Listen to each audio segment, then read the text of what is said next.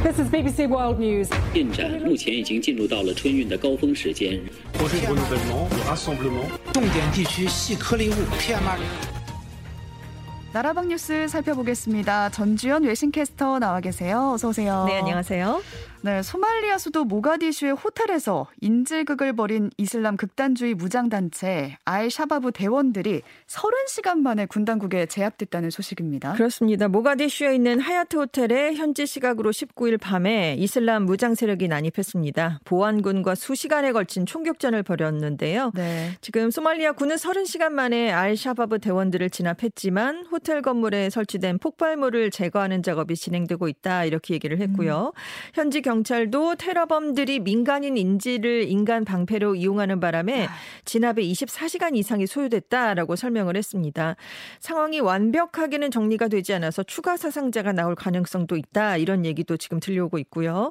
사상자 수 집계가 조금씩 엇갈리고 있긴 합니다. 네. 일단 CNN은 경찰 관리를 인용해서 사망자가 최소 20명이고 부상자도 최소 50명 에 이른다 이렇게 얘기를 했고요. AFP 통신은 사망자가 최소 13명, 로이터 통신은 최소 12명이다 이렇게 보도를 초기에 내놓기도 했습니다. 이 모가디슈에 있는 하야트 호텔은 정부 고위 관리와 의원 또 외국인들이 주로 찾는 곳이었어요. 음. 5월에 이제 모하무드 대통령이 취임한 이후에 소말리아에서 처음으로 발생한 대규모 테러 사건입니다. 네, 민간인 인질을 인간 방패로 삼았다. 이 말이 네. 참 끔찍한데 알 샤바브 어떤 조직인가요? 그러니까 알카에다랑 연계된 무장 단체예요. 이슬람 율법인 샤리아를 엄격하게 지키는 정부를 세우겠다라면서 10년 넘게 소말리아 정부 전복을 시도해 왔습니다. 2011년에 모가디슈에서 쫓겨났지만 이후에 농촌 지역을 중심으로 다시 세력을 확장을 해왔어요. 그러다가 최근에 몇 개월 동안 정부군이 소말리아 중남부 지역에서 소탕 작전을 벌이니까 여기에 맞서서 공세를 강화하는 그런 입장이었습니다. 네. 이들은 특히 고위층 방문이 잦은 장소를 이제 목표물로 삼아왔는데 그래서 이번 호텔 테러도 그 연장선에 있는 것으로 보인다라고 외신들이 전했습니다. 네, 러시아 우크라이나 전쟁도 계속되고 있는데 지금 벌써 전쟁 6개월을 맞고 있어요. 이틀 뒤면은. 그렇습니다. 근데 이날이 우크라이나가 옛 소련으로 독립한 기념일이기도 해서 양국 간의 긴장이 다시 높아지고 있다고요. 그렇습니다. 24일이 말씀하신 것처럼 우크라이나 전쟁이 발발한 지 6개월이 되는 날이고요. 또 우크라이나가 옛 소련으로부터 독립한 지 31주년이 되는 독립 기념일이기도 합니다. 네. 그래서 우크라이나 안에서 지금 긴장감이 좀 높아지고 있는데요. 젤렌스키 대통령이 러시아가 이번 주에 특별히 추악하고 사악한 짓을 시도할 수 있다라면서 국민들에게 주의를 당부했습니다. 또 우크라이나 제2의 도시인 하르키우 당국도 24일에는 통행 금지 시간을 기존의 8시간에서 24시간으로 확대하기로 했습니다.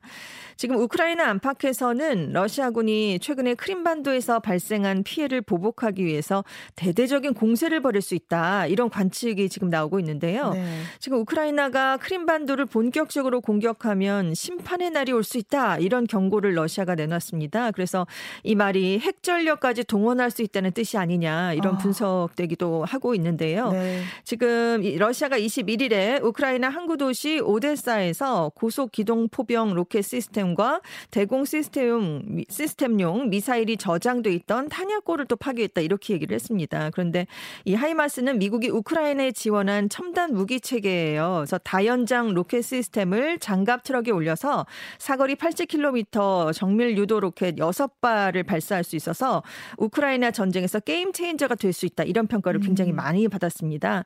반면에 우크라이나는 러시아군의 미사일 공격을 받은 곳은 탄약고가 아니라 곡물 창고다. 이렇게 좀 맞서는 주장을 내놓고 있습니다. 여기에 또 하나 긴장을 더하는 사건이 있었는데 푸틴 러시아 대통령에게 우크라이나 침공 의지를 심어준 것으로 알려진 정치 철학자가 있어요.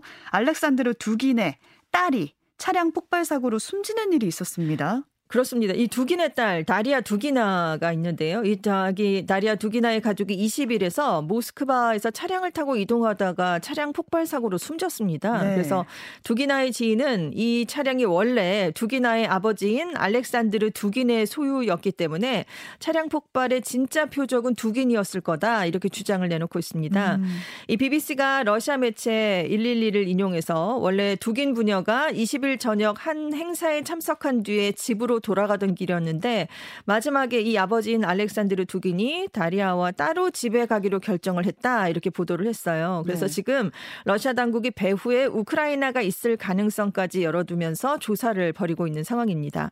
이 알렉산드르 두긴은 러시아의 극우 사상가입니다. 푸틴 대통령이 우크라이나 침공을 결심하도록 설계한 정신적 안내자라는 평가를 받고 있고요. 음. 푸틴 대통령에게 상당한 영향력을 끼치는 인물로 알려져 있어요. 그래서 푸틴의 두뇌 다 이렇게까지 지금 거론이 되고 있는데 러시아의 크림반도 병합에 관여했다는 이유로 2015년에 미국 정부의 제재 대상에 올랐던 인물입니다. 네, 푸틴의 두뇌라고 불리는 알렉산드르 두긴의 딸이 사망했다는 소식이었고요.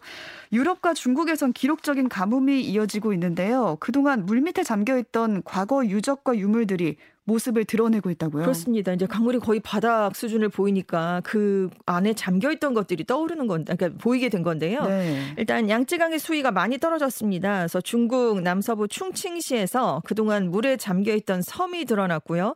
600년 정도 된 것으로 추정되는 세 개의 불상이 발견됐습니다. 지금 7월 이후에 양쯔강 일대 강우량이 평년 대비 45% 수준에 불과해요. 그래서 수위가 정말 많이 떨어졌고요. 음. 스페인도 1200년 만에 가뭄을 겪고 있는데 서부 말데카나스 저수지에서는 일명 스페인의 스톤헨지로 불리는 과랄페달의 고인돌이 나타났습니다. 이게 최대 약 1.8m 높이의 거석 150여 개가 원형으로 서 있는 모양인데요. 네. 기원전 5천년 무렵의 유적으로 추정이 돼요. 그런데 60년대에 저수지를 만들면서 이게 수몰이 됐거든요. 그래서 60년 동안 이 거석들이 온전하게 모습을 드러낸 건 네 번에 불과한데 지금 이것도 가뭄으로 저수지 수위가 총 수용량의 28%까지 떨어진 상황입니다. 그리고 이제 스페인 오렌세에 있는 아스콘차스 저수지에서는 기원 후에 약 20, 120, 기원 후 120년에 로마군이 사용한 요새도 지금 드러났고요.